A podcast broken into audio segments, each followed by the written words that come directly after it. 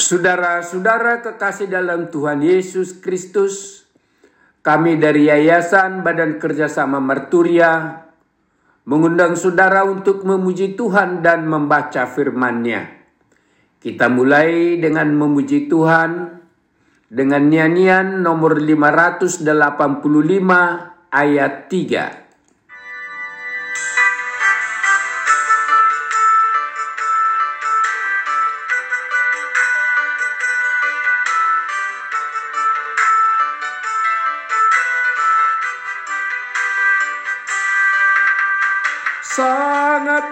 Jehovah debatata amen haleluya Nabonar jalamar mulia do Jehovah amen haleluya Tapat timbul magoarni debatata amen haleluya Nati gorjalana sungguh saleleng na amen haleluya Endehon amen haleluya and they horn, Amen, Hallelujah.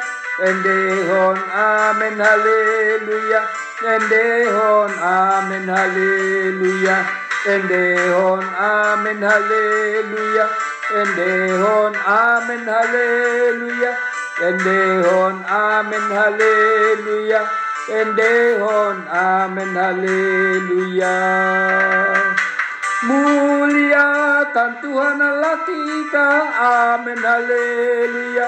Dia benar dan maha kuasa selamanya, amin haleluya. Dan agungkan nama Tuhan maha kuasa, amin haleluya. Yang maha kasih baik, adil dan setia, amin haleluya. Nyanyikan amin haleluya. Nyanyikan amin haleluya. Nyanyikan amin haleluya. Nyanyikan amin haleluya. Nyanyikan amin haleluya. Nyanyikan amin haleluya. Nyanyikan amin haleluya Nyanyikan amin haleluya Mari kita berdoa. Terima kasih Tuhan atas kehidupan baru dan berkat-berkat baru yang Tuhan anugerahkan bagi kami pada pagi hari ini. Terima kasih atas penggenapan janjimu melalui pengorbanan Tuhan Yesus untuk keselamatan kami. Pada pagi hari ini kami mau mendengarkan firman-Mu sebagai pedoman hidup kami. Amin. Saudara-saudara kekasih dalam Tuhan Yesus Kristus, firman Tuhan yang akan kita baca dan renungkan pada pagi hari ini tertulis di 2 Korintus 1 ayat 20. Demikian firman Tuhan. Sebab Kristus adalah iya bagi semua janji Allah. Itulah sebabnya oleh dia kita mengatakan amin untuk memuliakan Allah. Kita beri judul Janji Allah digenapi dalam Kristus. Inti dari janji Allah adalah mengasihi umat manusia. Semua manusia telah jatuh dalam dosa. Upah dosa adalah maut. Karena semua orang telah berdosa, Allah telah mendatangkan air bah sehingga semua orang meninggal kecuali Nuh dan anak-anaknya. Tetapi sesudah itu Allah berjanji kepada Nuh dan anak-anaknya bahwa Allah tidak lagi akan memusnahkan segala yang hidup, termasuk umat manusia, tertulis di kejadian 9. Sekarang kita tidak luput dari perbuatan dosa akan tetapi Allah telah berjanji akan mengasihi kita.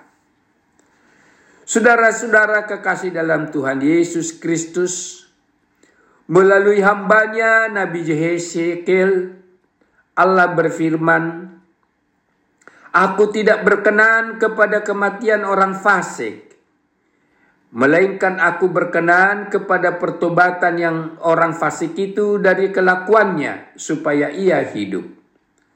Tertulis di Hesekiel 33 ayat 11a.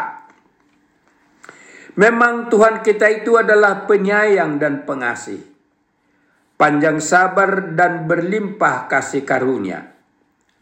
Tidak dilakukannya kepada kita setimpal dengan dosa kita, dan tidak dibalasnya kepada kita setimpal dengan kesalahan kita. Seperti Bapak sayang kepada anak-anaknya, demikian Tuhan sayang kepada orang-orang yang takut akan Dia. Tertulis di Mazmur 108, tertulis di Mazmur 103 ayat 8, 10 dan 13. Saudara-saudara kekasih dalam Tuhan Yesus Kristus, kasih setia Tuhan itu diwujudkan dengan Dia sendiri, turun dan lahir sebagai manusia Yesus. Kemudian memikul dosa-dosa umat manusia dengan rela mati disalibkan. Sehingga kita manusia berdosa memperoleh kasih karunia keselamatan maka janji Allah mengasihi dan menyelamatkan umat manusia sudah digenapi melalui kelahiran, kematian dan kebangkitan Yesus Kristus dari antara orang mati. Janji keselamatan dan hidup kekal itu disediakan bagi kita sebagai kasih karunia, bukan sebagai hasil upaya dan pekerjaan baik kita. Kita memperolehnya hanya dengan percaya Yesus adalah Tuhan dan Juru Selamat kita. Sebagai orang yang telah menerima keselamatan dan hidup kekal, marilah memuji namanya yang agung itu, mengasihi dia, dan mengasihi sesama kita. Amin. Mari kita berdoa. Terima kasih Tuhan yang telah menganugerahkan kasih karunia keselamatan dan hidup kekal melalui pengorbanan Yesus Kristus juru selamat kami. Amin. Tuhan Yesus memberkati kita semuanya.